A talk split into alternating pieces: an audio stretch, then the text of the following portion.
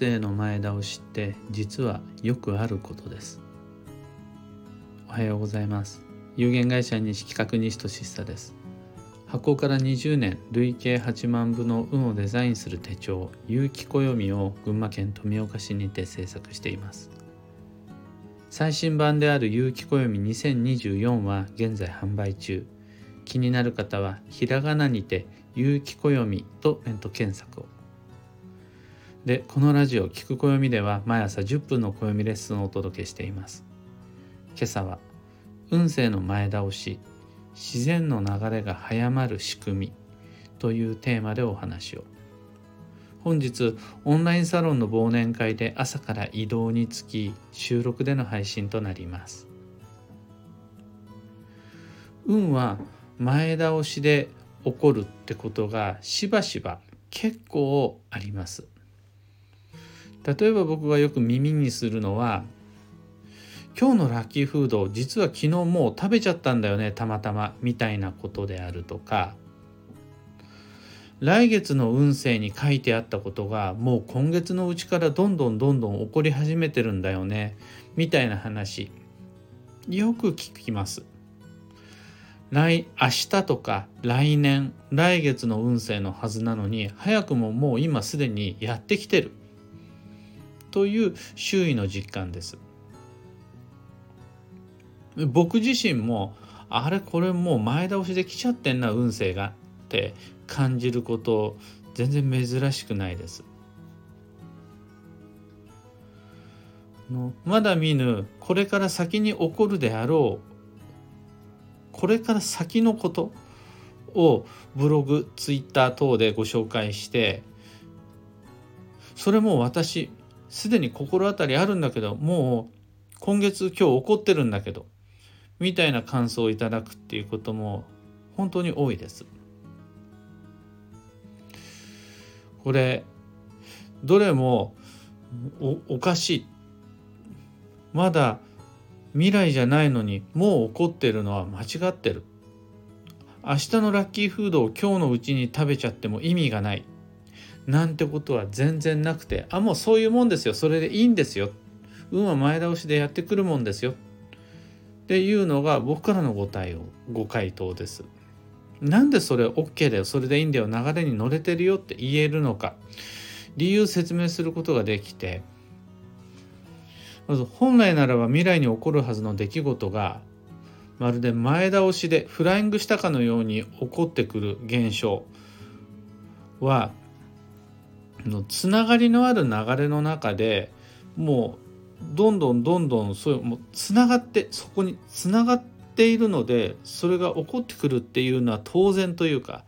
えっ、ー、とね隣の部屋を暖房しておいて自分の部屋は暖房してなくてでもドアを開けたら向こうから暖房が流れ込んでくるみたいなのって当然じゃないですかつながってるから。あとは隣の部屋でテレビを見てるんだけれども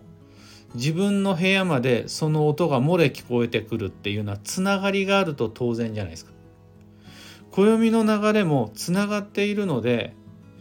未来のことが今のところまで影響を及ぼすっていうのは実はフライングじゃなくて一連のつながりの中で当然起こってくることなんですよね。運勢っていうのはその時その時だけのぶつ切れのポイントではなくって連続するつながりであり流れなので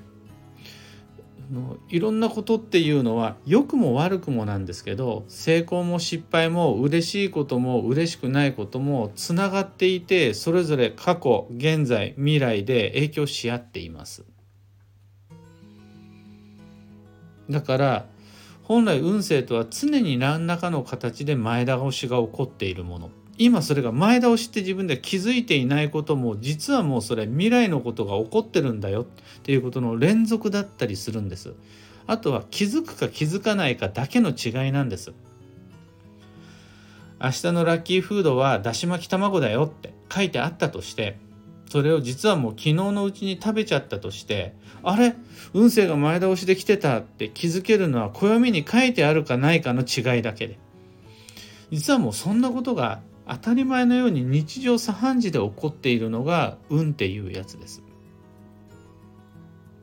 過去現在未来の一連のつながりはもう切っても切れない強固な流れです。これらは過去で一括り現在で一括りじゃなくて実は全部で一個の流れです。自分の見方で現在とか未来とか切り分ける分別することはできるけれどもそれはただ便宜的に見方をそうしてるだけで実際には一本の太い一連のつながりです。そこで一応自分が未来と定義した期間の出来事を推測してそこに運勢と名付けたものをストーリーを作ったとしてでもそれって完全に今にもつながってるしそれは過去にもつながっていることだから結局その未来のことっていうのは今や過去にも影響しています。過去のことが現在や未来に影響するだけじゃなくて未来のことがつながっていて今の自分に影響しているっていうこともあります。でそれを意識して行動計画を立てたりであるとかもしくは想定をして逆算をして今につなげていくっていうのが運をデザインするという暦を用いた人生設計スケジューリングになります。来年の運勢っていうのは来年だけで成立するんじゃなくてその前に必ず今年があるわけです。今月の運勢は今月だけで成立するんじゃなくって先月からの流れがあったわけです。当然昨日っていうのは一昨日とか先週とのつながりがあるわけでこれをぶつ切れ細切れの点と点じゃなくって一連のつながりとして見るためのツールが暦です。暦があると必ずそこにつながりっていうのを見つけることができます。今月を見ようと思ったら先月や来月も見えてきてしまうのが有機暦イヤリーってやつだし。今日を見ようと思ったらそこには先週や来週の予定も見えてくるのが有機暦マンスリーというやつで。暦を見ると必ず今見ている今年今月今日はそれだけで存在してないっていうことが分かる体裁で作ってあります有機暦は。そうすると一連の流れとして読み解く。というのが無意識にできるようになるはずなんですよね。